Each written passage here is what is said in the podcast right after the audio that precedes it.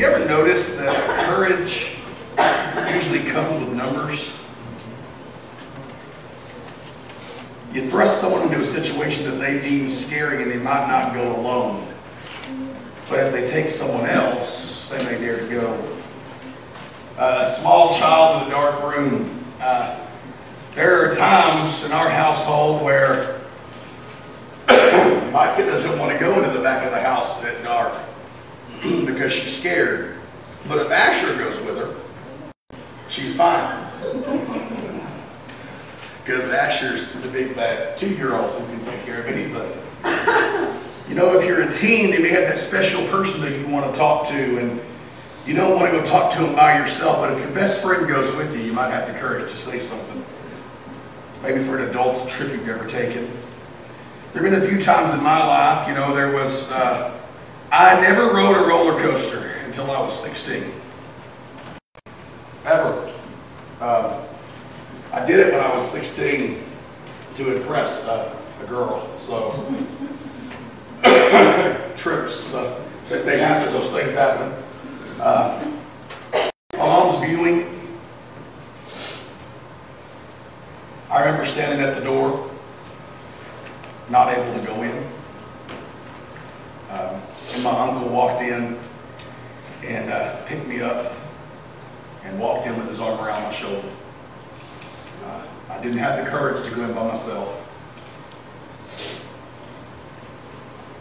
You know, we're still in our series, That Thing You Do, walk journeying through a life with Jesus. And last week, or two weeks ago actually, we talked about an urgent faith that we're supposed to have. The urgency of sharing Jesus, the urgency of knowing who we are, the urgency of, of being His. And this week, we turn to the workings of that urgent faith. John tells his people how they are supposed to live out this faith he has been talking about. And it picks up there right where we left off again in 1 John chapter 2, verse 28. And it says, So now, little children, remain in him, so that when he appears, we may have boldness and not be ashamed before him that is coming. If you know that he is righteous, you know this as well.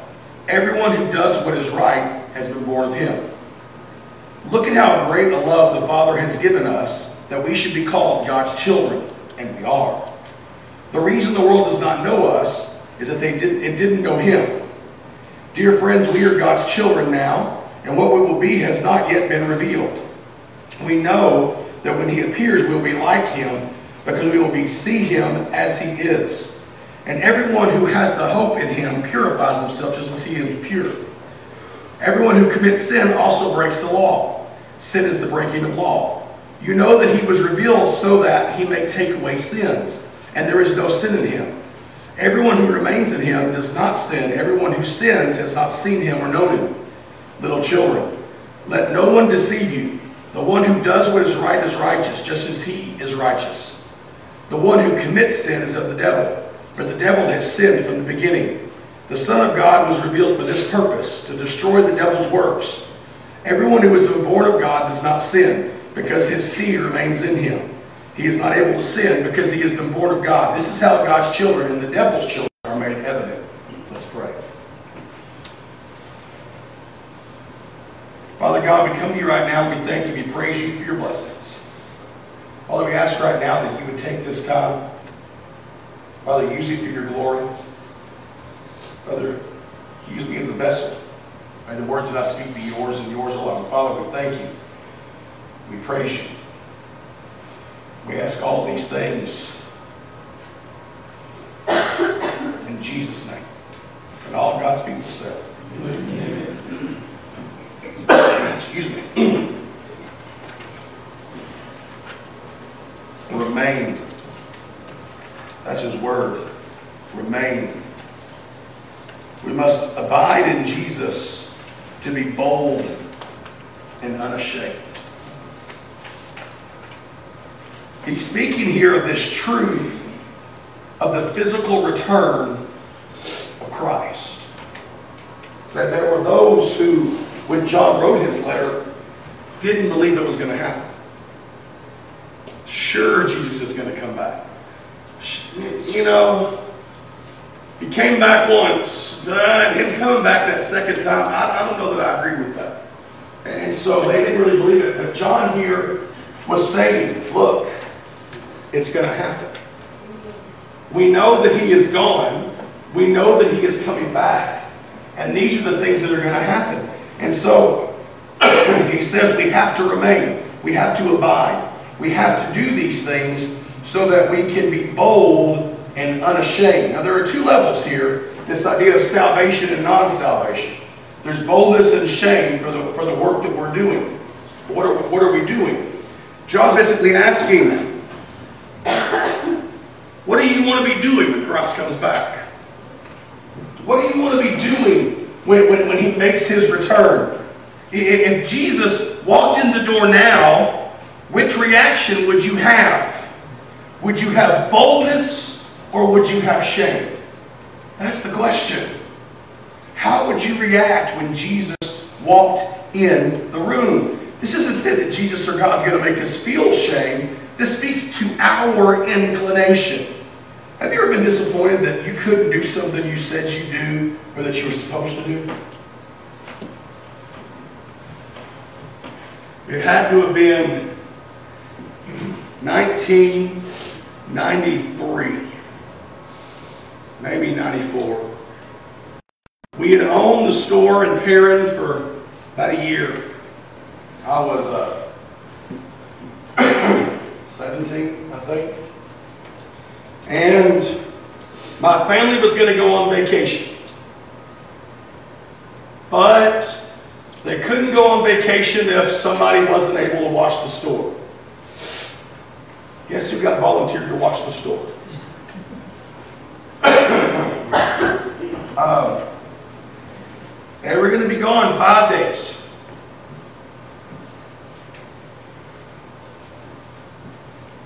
Day one, everybody called in sick. Everybody. I had to open the store. I had to close the store. It was all me. I was the cashier, I was the cook, I was everything. And I continue to do it. I, every day something else went wrong. And I remember thinking this was not, this was not what I had in mind. This was not what I promised I would do. I, I did not feel like I was being successful in what I was doing. I, I, I kept thinking, if dad walked back in right now, I don't know that I would be proud of the job that I'm doing. If Jesus walked in the door right now, how would you feel about the life that you've been living? That's the question that John wants us to ask ourselves. We abide so that when he comes, we're caught doing what he would have us to do. If you're always doing the things that Jesus wants you to do, you don't have time to do the things that he doesn't want you to do. I don't know how many times I've had that argument with friends of mine who would pick up the Bible and say, it's just a great big book of don'ts. okay. But there are so many do's in there that if I focus on the do's, I'm never going to have to worry about the don'ts. Because the do's will take up all my time and the do's take care of the don'ts. And when we, we do the things that God calls us to do, when Jesus comes back, we'll automatically be doing what he would have us to do. He says, whoever does what is right is of him. Everyone who does what is right has been born of him. He says, look at how, how great of a love we have, that we have been called God's children, that we can do these things. You know, you cannot correctly know right without a saving relationship with Jesus. You can't know right. One of the moral dilemmas for believers in this world is the basis for morality for different groups is different. The basis for morality for believers has to be the Word of God. That's the basis for morality. As humans, we have a tendency to let our emotions and logic begin to overrule God's Word. Because somebody will come and say, but it doesn't make any sense. And they'll lay out this wonderful argument that is completely anti-scripture, but tugs at your heartstrings. And you start going, huh, well, well, maybe. But the problem is, if that person is not working from a relationship with Jesus, their view of right isn't the same as our view of right. And that's hard for our culture to understand. That's hard for this world to understand. Because they look at us and they go, well, what makes your truth better than my truth? Because my truth isn't my truth. My truth is God's truth. The problem is we began labeling things as ours. How often did the commands and principles of Scripture go against what the world deems as right? The world says, in the, in the words of Sheryl Crow, if it makes me happy, it can't be that bad. It absolutely can. It absolutely can. It can make you deliriously happy and still be that bad. I remember for the years we were out there in Rankin and I was subbing in the school district. Every year, they set aside a day where they would come in and show a video and talk about one certain girl who had grown up in Rankin, been raised in Rankin, fell in love with the world's greatest guy, moved away, and he ended up killing her. Made her happy. But it was bad. Problem is, the world's view of right isn't often the Bible's view of right. Speaking about those who live life that is acceptable to God here, Marshall, Howard Marshall said, correct moral behavior is acceptable to God. Now, you can only know what is absolutely right by knowing He who is absolutely righteous. It's the only way. if you don't know Him, if you don't know Jesus, if you don't have that relationship, you can't know right. You, you might know shades of morality, but you don't know what right really is.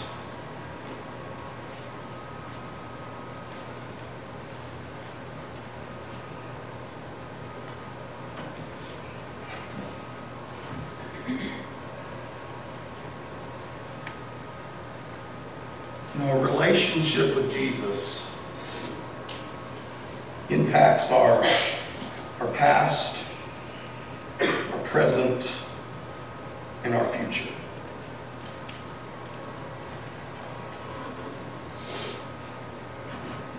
It impacts our past because our sins are forgiven. They're forgiven. We can't change the past. We can't go back and fix things. As much as I like to watch shows and movies that, that have people going back in the past to do things, Back to the Future is not a reality. It's not going to happen. We've been told all that in, in, in chapters prior, right? That our sins are forgiven. It affects our past. It affects our present because we are God's children. I think our culture, our familiarity with the idea of being God's child has lost the radical nature of this truth for what John was saying. That we are children of God. We're too comfortable sometimes, I think, as being the children of God. There, there is this radical nature, this, this, this differentness that John meant by this because to be a child of God meant that you had certain rights, you had certain privileges, you had certain responsibilities. There were things that went along with that. And, you were called to be those things. And you were called to receive those things. And you were called to get those things. And so we're so used to the child of God as a title, but we don't seem to understand what that means as an aspect of who we are. We're called to be children of God. So that means we have certain rights, absolutely. We're going to be with God forever. We're going to enter into his gates. We're going to, we have we have responsibilities to share his love, to be his hands and feet. All of these things that happen, all of these things that are going on, what needs to happen. And it says to not sin.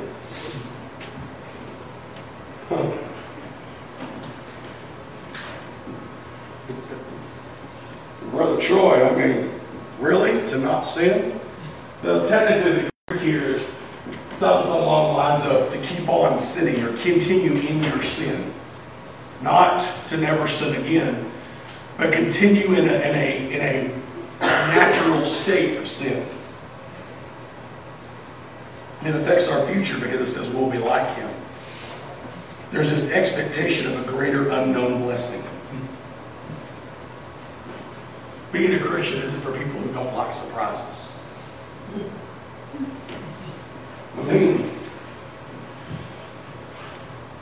we don't know. I know we win. I know heaven is more imaginable than my mind can imagine. I know there's a resurrection body. Well, that's all I know. Everything else is like surprise. I mean, sometimes as a believer, you got to be okay with I don't know as an answer. And that makes people uncomfortable sometimes. Because we want everything lined out in black and white, but sometimes the answer is I, I don't know. How, how, long? How long? I mean, even, even in the book of Revelation, you got the martyrs under the throne. What are they saying? How long, Jesus? I don't know. You know, our, our future, we're going to be like him. What does that mean? I, I don't know. We know that when he appears, we'll be like him because we'll see him as he is. What does that mean? We don't know. We know that it'll be perfect. We know that it'll be God ordained. We know that it'll be forever. But beyond that, it's an I don't know. It's, it's a surprise, which to me is amazing. To others, it may be like, oh, I don't like that. But oh well, it is what it is. As he goes on, he says there are only two choices to whom you can belong, right? You either belong to God or you belong to the devil. Basically. Little children, let no one deceive you. The one who does what is right is righteous just as he is righteous. The one who commits sin is of the devil. Oh. But, uh, but I commit sin a lot. Am I the devil? No. Are you continuing in a lifestyle of sin? You may need to examine yourself and ask yourself where you are. Ask yourself, is this where you need to be? Because according to this, there are two choices.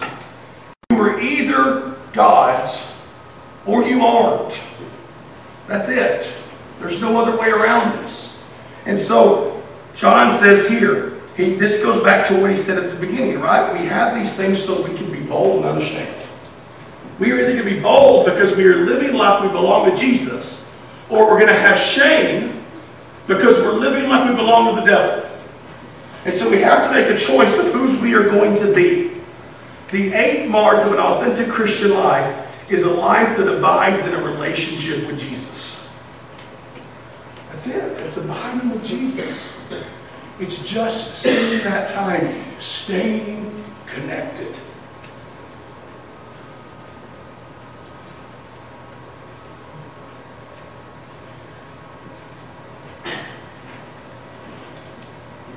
You know, as we go further in the series, we're going to be revisiting previous marks because John begins to say the same thing over and over again. Because these things are so important to him. He thinks we need to hear them. We need to know these things. Because in John's eyes, there are only two choices. You either are God's or you are the devil's. That's it. There's no way around it. And if you are not living your life in a way that shows God glory, then you are not living the life you are called to live. That's a scary spot to be in. But he doesn't mince words. He doesn't leave us in a spot where we go, well, I wonder what John meant by that. It was pretty clear. It's pretty clear. To know right, you have to know he who was righteous. You have to do what is righteous. You have to follow his ways. And if you don't follow his ways, if you continue on in a life of sinfulness, then you might not belong to the person you're claiming to belong to. Wow. That's crazy. That's what he says. You know, maybe this morning you're going, um, what? I understand. Maybe this morning you've been struggling with how to abide, how to stay where you need to stay and be where you need to be. Because sometimes that's hard. As easy as it is to abide, sometimes it's hard to do. To find the time to, to be who we need to be. Maybe this morning you want to pray, the altar's open, I'll pray with you. Maybe you want to have something else that you need to do. Maybe you want to surrender missions or ministry. Maybe you want to join this church in membership. Maybe this morning you've never known Jesus as your Savior. Maybe you've been in church your entire life, you've never taken a step to know Jesus and you want to know Him. Now's the time you just walk down and say, Brother Troy, I want to know Jesus, and we'll go from there. But wherever you're at, whatever you need, give it to Him. Let's pray. Father God, we come to you right now. We thank you. We praise you for your blessings.